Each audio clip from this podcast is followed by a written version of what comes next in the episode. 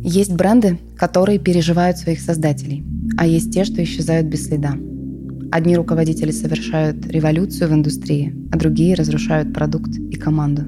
И зачастую бывает так, что из двух похожих компаний одна вырывается вперед, оставляя конкурента далеко позади.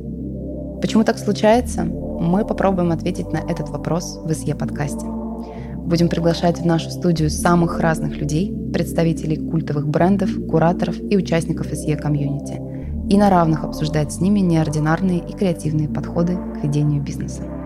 Подписывайтесь на подкаст, чтобы не пропустить новые выпуски, ставьте оценки в Apple подкастах и лайки в Яндекс Музыке. Мы будем выходить каждые две недели.